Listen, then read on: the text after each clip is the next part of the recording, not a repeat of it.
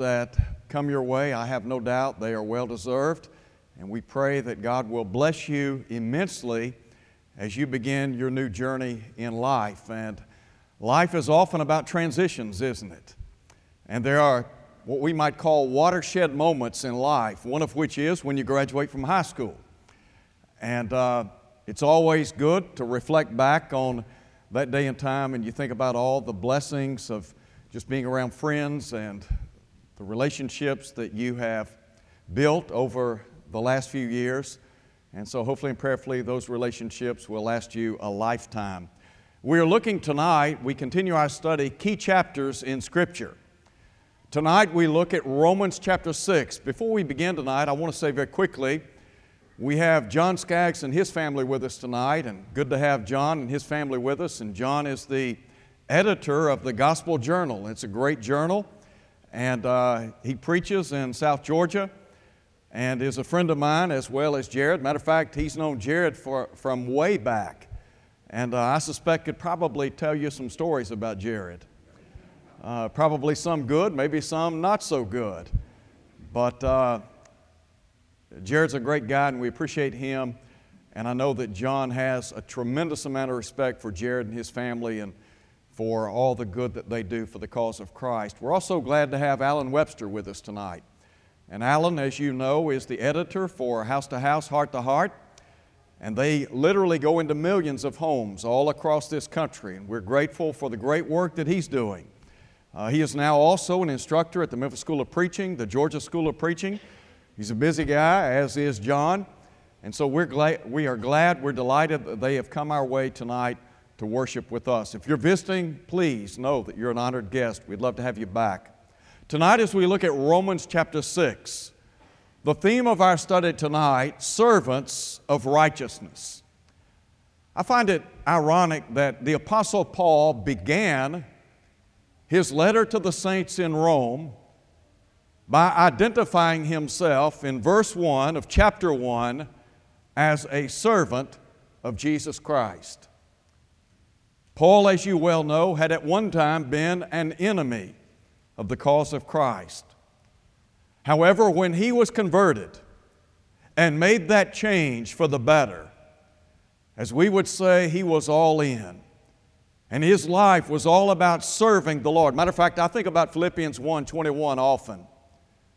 When the Apostle Paul said, For to me to live is Christ, to die is gain. I think if we were privileged to sit down with the Apostle Paul and maybe interview him and to ask him, Paul, what is it that your life's all about? I mean, if you had if you had the opportunity to maybe express in a couple of sentences what your life's about, what do you think he would have said? I think he would unequivocally have said in the long ago, My life is about serving the Lord.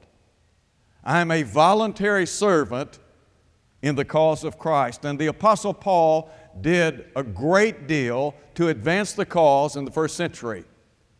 Through his work and through his efforts, people today continue to be blessed by his inspired writings. And so in Romans chapter 6, Paul makes the case that those of us who have obeyed the gospel, that we're no longer the servants of sin, but rather we have become the servants of righteousness. There are three things I want to share with you in our study tonight as we think about Romans chapter 6. First, let's talk about our liberation in Christ. We're going to look at various verses in chapter 6. We're not going to look at it chronologically.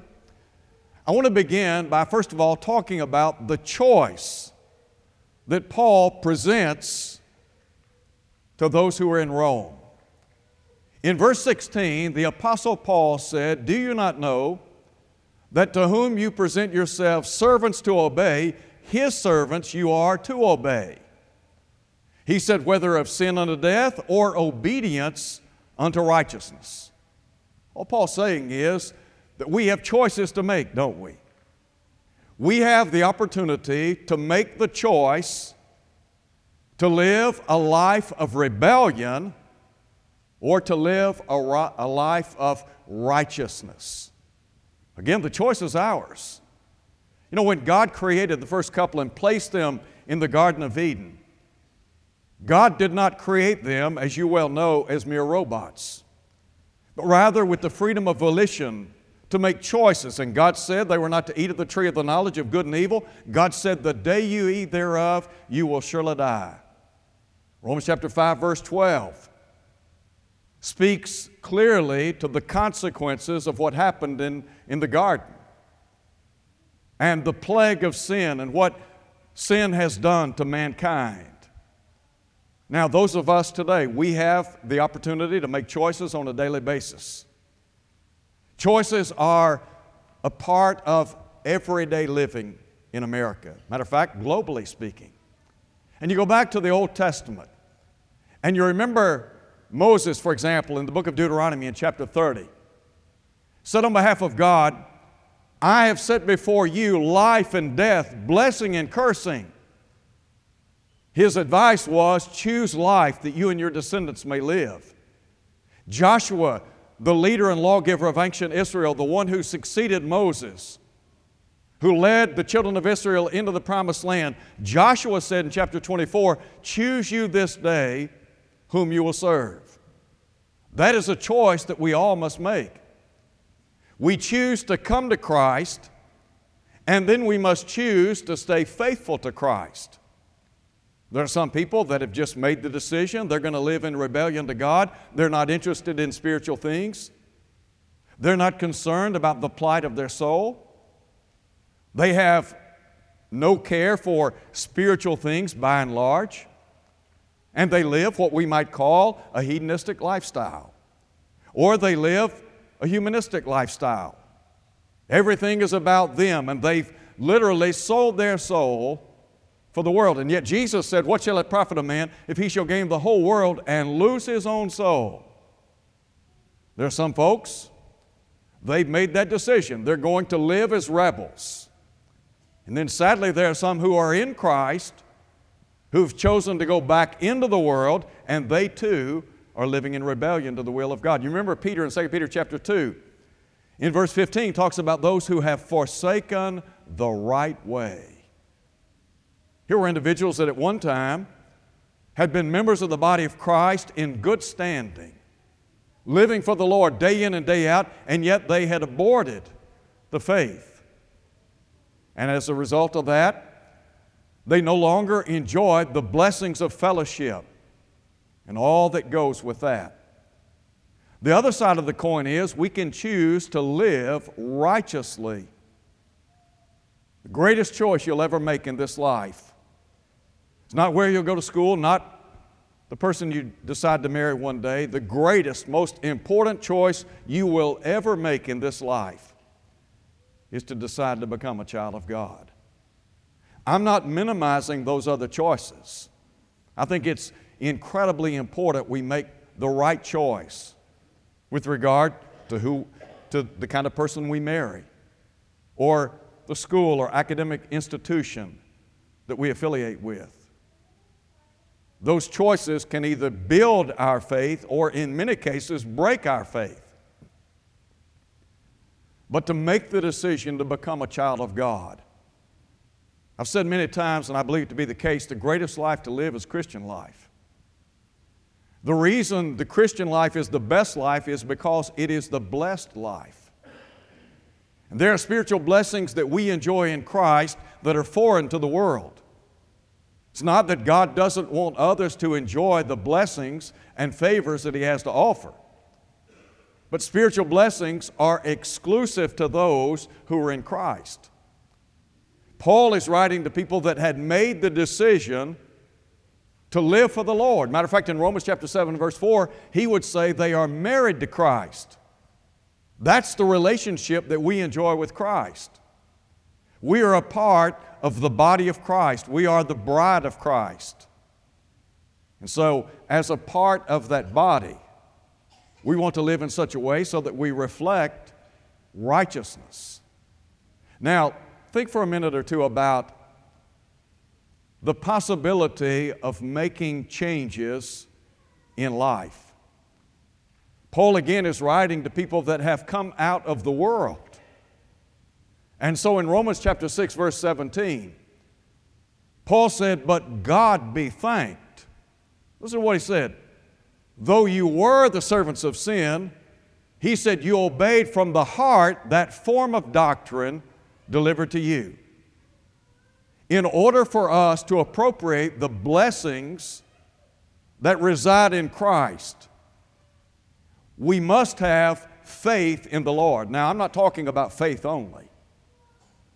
When I talk about faith, I'm using it in its most comprehensive sense. For example, back in Romans chapter 1, when Paul talked about how Jesus was declared to be the Son of God with power according to the Spirit of holiness by the resurrection from the dead. He said, To whom, to whom we have received grace and apostleship. Listen to him, for the obedience of faith among all nations for his name. Paul was writing to people that had demonstrated an active, operative faith. Nowhere in Scripture do you ever read that God blesses people who only demonstrate faith and that faith not being coupled with obedience. So, here were people that had obeyed from the heart that form or pattern of doctrine delivered to them. As a result of that, they enjoyed tremendous spiritual blessings in Christ, didn't they?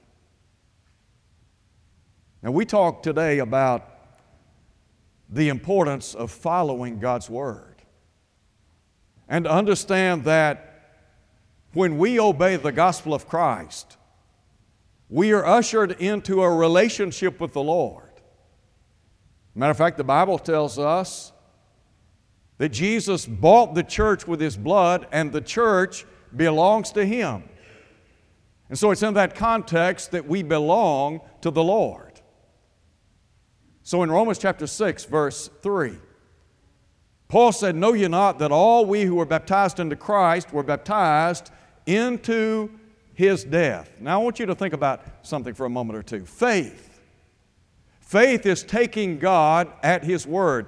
I said this morning in Bible class, Franklin Camp said many years ago faith gives substance and reality to things not seen. When we obey the gospel, in other words, when we put our faith and trust in Jesus, how does faith come? Paul said faith comes by hearing, hearing by the word of God, Romans 10 17. So we put our faith and trust in Almighty God. We repent of our sins and confess His name before others, because Paul said, with the mouth, confession is made unto salvation. But then we're baptized into Christ. Faith understands and faith recognizes that the blessings God has promised can be received by what? By an obedient faith. Now, you can go all the way back to the Old Testament and you can read story after story, case after case of people that demonstrated divine principles whereby they were blessed by Almighty God. Go back to Genesis chapter 6 when God said to Noah the long ago he was going to destroy the world by means of a flood. And you remember the Bible says in verse 8 that Noah found grace in the eyes of the Lord. The Bible tells us that Noah walked with God. In other words, he was walking in concert with the will of God. But God said, Look, I'm going to destroy the world by means of a flood. And Noah, what I want you to do is build an ark of gopher wood setting forth the dimensions of that ark. And the Bible says in Genesis chapter 6, in verse 22, thus did Noah according to all that God commanded, commanded him, so did he. So, what do you have there? You have faith, you've got God's grace, you've got divine instruction, don't you? Make an ark of gopher wood. And then you have an obedient heart. And that's why in Hebrews chapter 11, the Bible says, by faith, Noah, being warned of God of things not seen as yet, moved with godly fear, prepared an ark for the saving of his household. Noah, did you have to do something to save your home? Yes. The Bible says eight souls were saved. Why? Because he was obedient. He had faith and obedience. And what does God do when we demonstrate faith and obedience? He blesses us, doesn't he? Now you move forward in time. Remember the children of Israel in the book of Numbers, chapter 21? The children of Israel are murmuring and complaining. And God sent fiery serpents among the people, and they began to bite people. And the Bible says many of those people died. They cried out for relief. Moses intercedes on their behalf. And God said to Moses, Here's what I want you to do I want you to make a serpent of brass. And he said, And once you build that serpent of brass, whoever is bitten by a serpent, if they will look at that serpent of brass, what will happen? He said, They'll live. Did it take faith on their part? Yes. Faith that God would do what He promised to do if they complied with His instructions. Well, what if they just sat in their tent? They'd been bitten. They said, You know, I know there's a fiery serpent outside the tent. I believe that. But I'm not going to go outside and look at that serpent of bronze as God instructed. Would they have lived or died? You know the answer to that, don't you? So we think about faith in the Lord. Then there's a second thought. Not just faith in the Lord, but freedom in the Lord. The Bible says, and being set free from sin. When you obey the gospel of Jesus Christ, the beauty of becoming a child of God, you escape, number one, the bondage of sin. Now, I know what people say in the world today. They'll tell you, I don't want to be a Christian because I don't want somebody telling me what I can and can't do. I want to be the captain of my ship. I want to be in control. Let me tell you what, somebody's controlling you. Either the Lord is controlling you or the devil is. There's no middle ground. And so, what people misunderstand is that in the world, that is, those who are outside of Christ, they are living in the bondage of sin. Remember what Jesus said in John chapter 8, verse 34? Whoever commits sin is the bondservant of sin. Sin is a horrible taskmaster. Solomon said, The way of the transgressor is hard.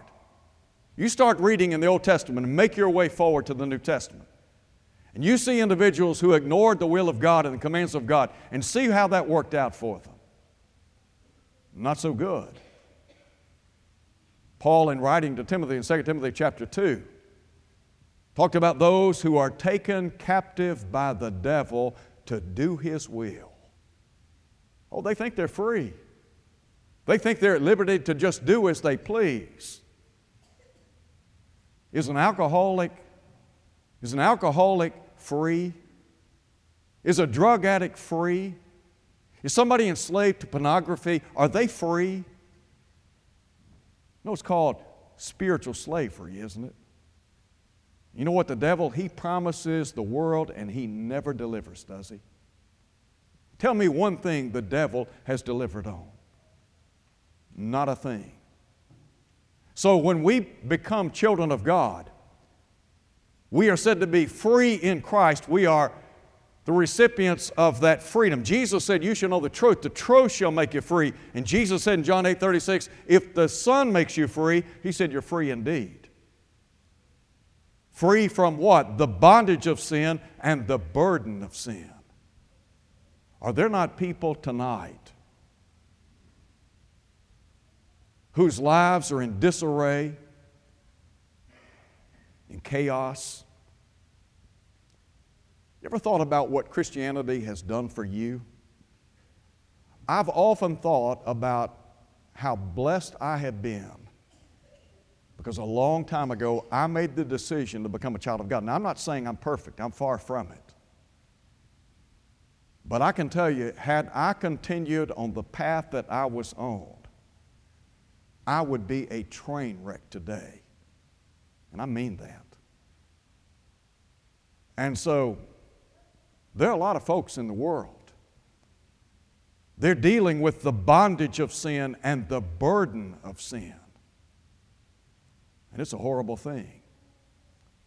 And so, as we look at what Paul says here, Paul is talking about our liberation in Christ.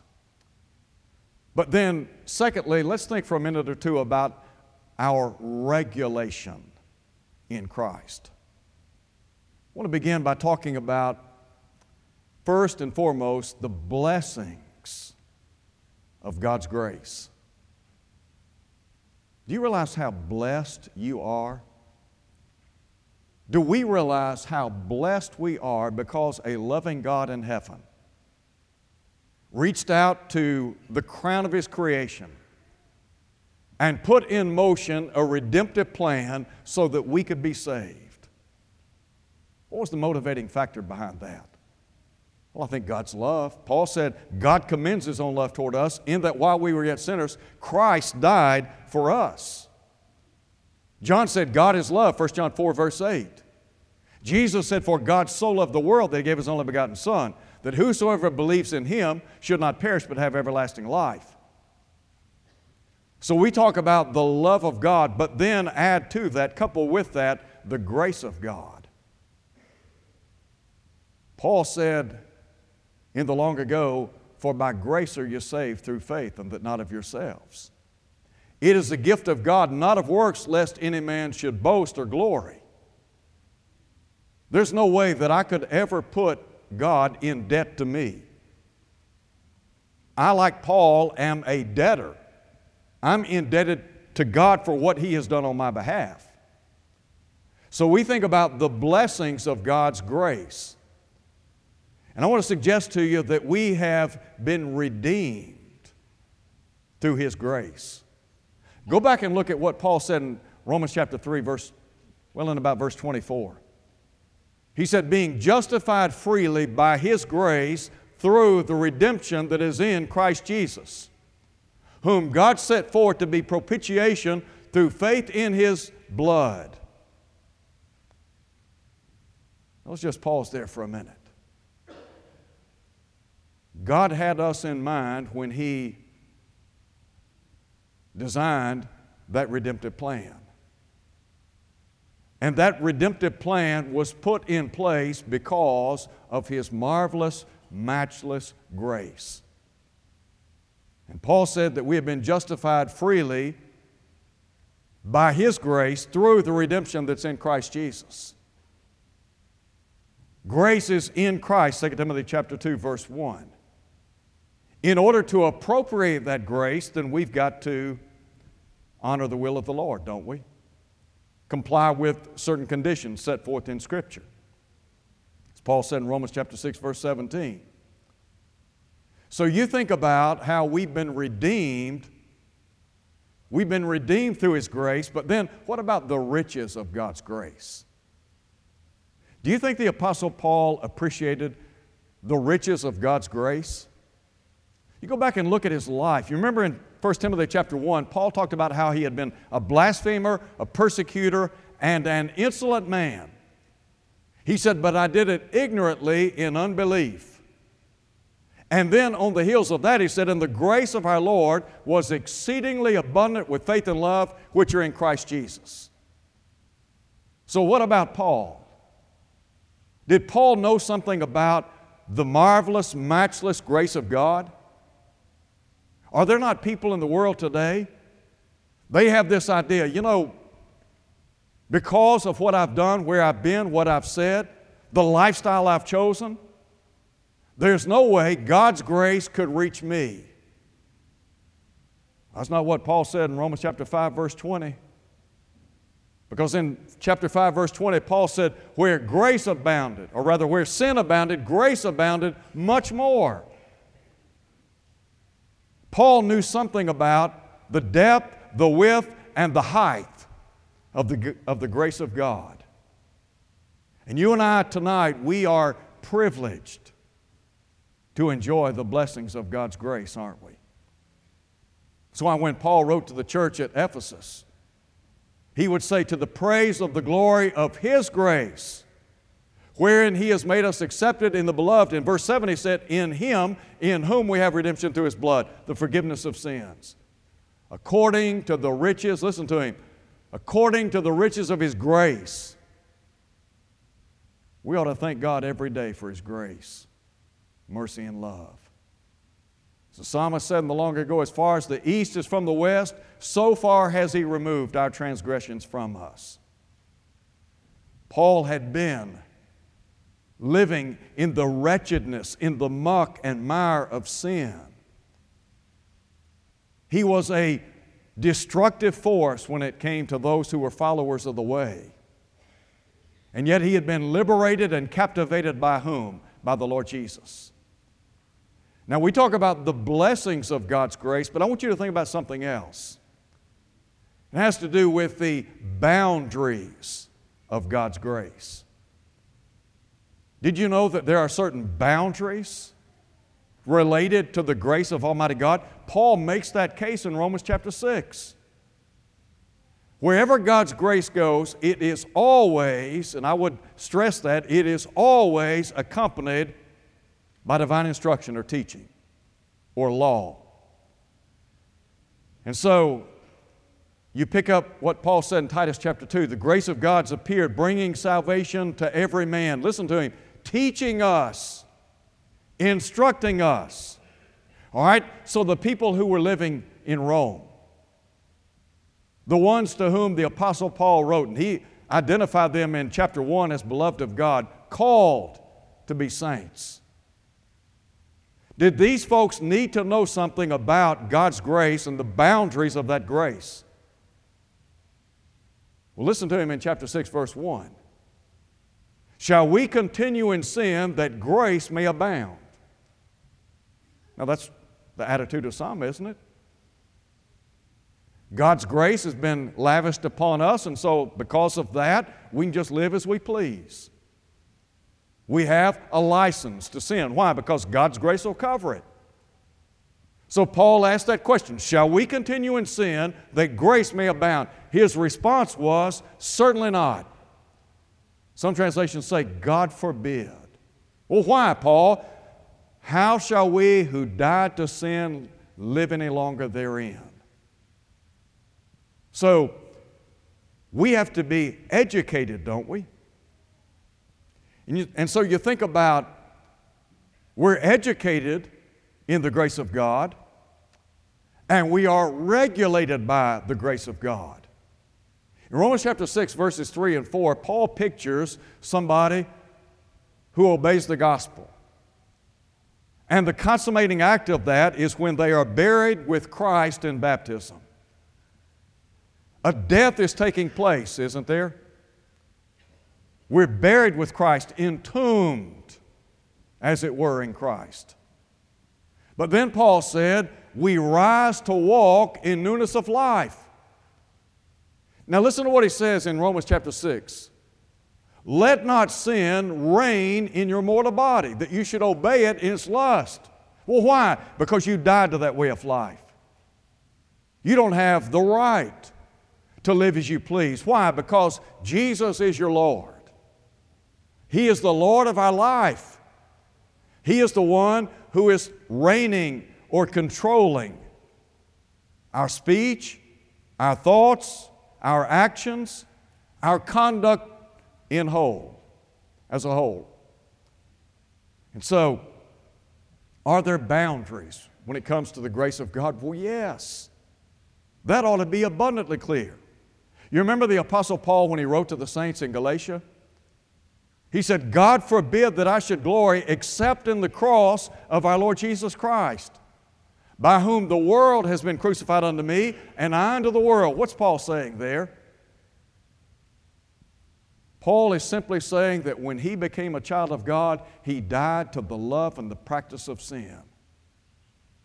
That he was no longer going to be controlled by sin, no longer going to be dominated by the devil.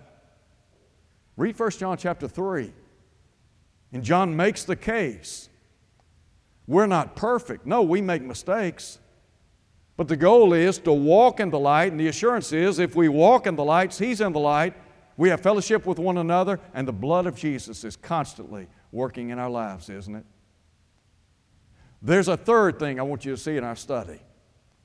We talk about our liberation in Christ, our regulation in Christ, and then there is what I would call an expectation in Christ.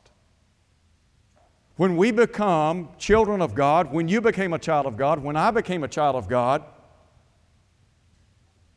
I was to become one focused on the Lord. Now, Paul talks about the focal point of a child of God.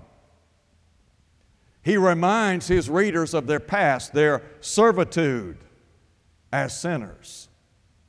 And really, what he's saying is, you're no longer a servant of sin, but rather you have become a servant of righteousness, of doing what's right.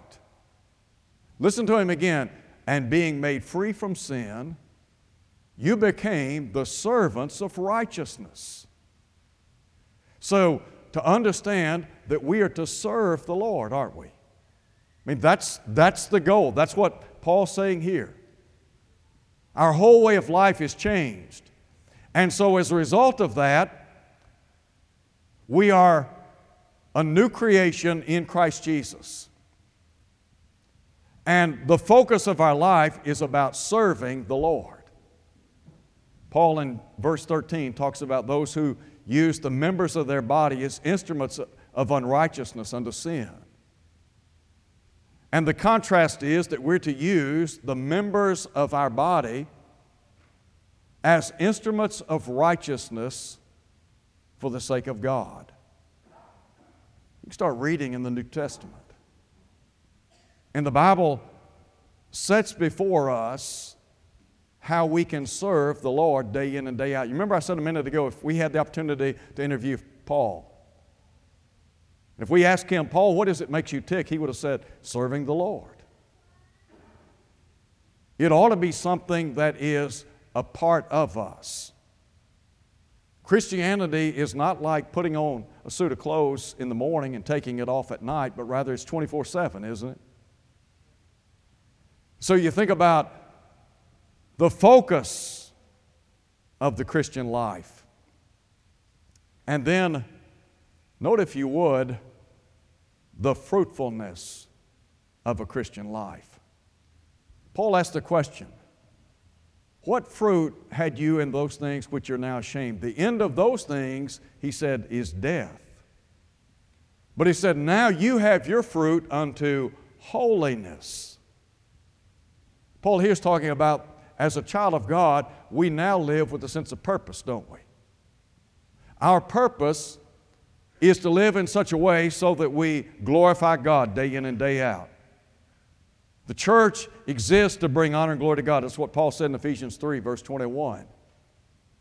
We are to be the salt of the earth, the light of the world, and the works that we engage in, the things that we do, the fruit that we bear, whether it is personal holiness or engaging in good works to the benefit of others. It's all done to the glory of God, isn't it? Didn't Jesus say, Let your light so shine before men that they may see your good works and glorify your Father which is in heaven? So you think about our purpose, but then what about our promise? Paul said, You have your fruit unto holiness, and the end everlasting life.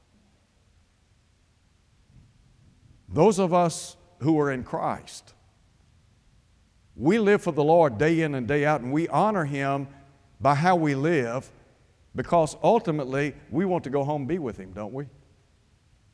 We want to be with Him in heaven one day. And Paul here is saying, look, as a child of God, you have the hope of heaven before you. You remember Peter in 1 Peter chapter 1 when he talked about the Lord Jesus being raised from the dead, and that's the basis of our hope when it comes to being resurrected from the dead one day. And Peter said, You have an inheritance. It's incorruptible, it's undefiled. He said, It fades not away, and it is reserved in heaven for you. When you became a child of God, the Hebrew writer said in Hebrews chapter 12, verse 23, that your name was registered in heaven. God put your name in the book of life. And John said one day when the Lord Jesus comes and he sits upon his throne, he said, The books will be opened. Another book will be opened, he said, which is the book of life.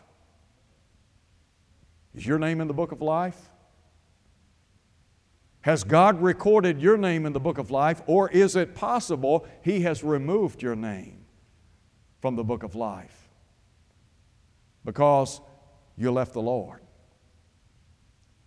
So, tonight, to understand, we belong to God, we've been bought by God, and so since He bought us and since we belong to Him, we live to His glory. We are, as Paul said, we are servants of righteousness.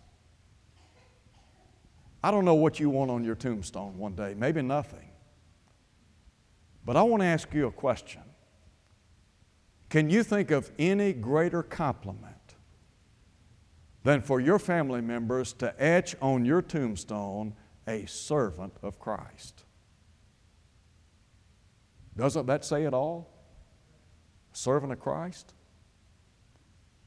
When you die, will people talk about you? About what a great servant you were? And how you are a tremendous blessing to so many people? Let me tell you what. The church is the greatest institution on earth. And I have been blessed beyond measure to be a member of the church. I am incredibly blessed to be a part of this church and to be a member of the body of Christ, to be a part of the body that God has promised to save one day. That's a wonderful thing, isn't it? If you're here tonight and you're not a Christian, what could I say that would make a difference in your life? What would it take for you to leave a life of sin and to begin serving the Savior? The hope of heaven? The joy of knowing that all of your sins have been washed away? You don't have to bear the burden and the guilt of sin any longer? You can go home tonight and you can be free, free from the burden of sin. If you haven't obeyed the gospel, I encourage you to do what they did on Pentecost Day. They repented of their sins, they were baptized into Christ, God put them in the church, Acts 2:47. And then the exhortation, we're to be faithful. Come what may. And the promise is the crown of life. Now, if you're here tonight and you're not faithful, and you want us to pray with you and for you as we did this morning,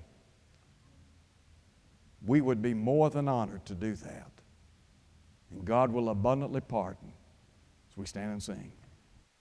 God is calling, the will come without delay.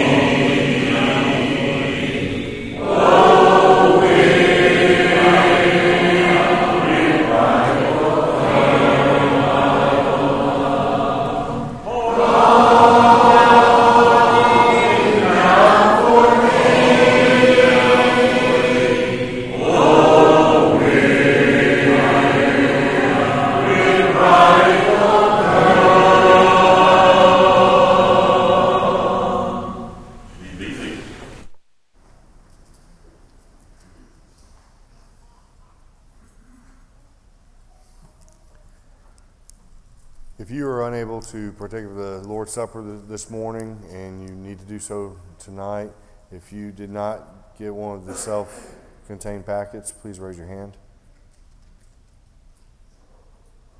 Okay, I think we're good. Now is the time that has been set aside for those who were unable to partake of the Lord's Supper this morning. If you would, please bow with me. Our Heavenly Father, we are so grateful that you loved us so much to send your Son to die on Calvary for us. We thank you, Father, for this emblem, the bread that represents his body, the body that hung upon the cross for our sins. It is in Christ's most holy name we pray. Amen.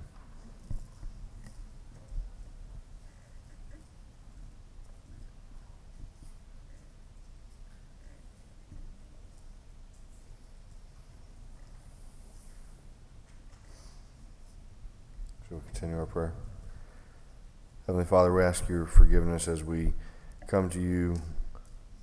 We thank you for your love for us, and we thank you for your Son's blood that was shed upon Calvary for our sins. We ask that you will be with those, bless those who are partaking of this emblem at this time. In Christ's most holy name we pray. Amen.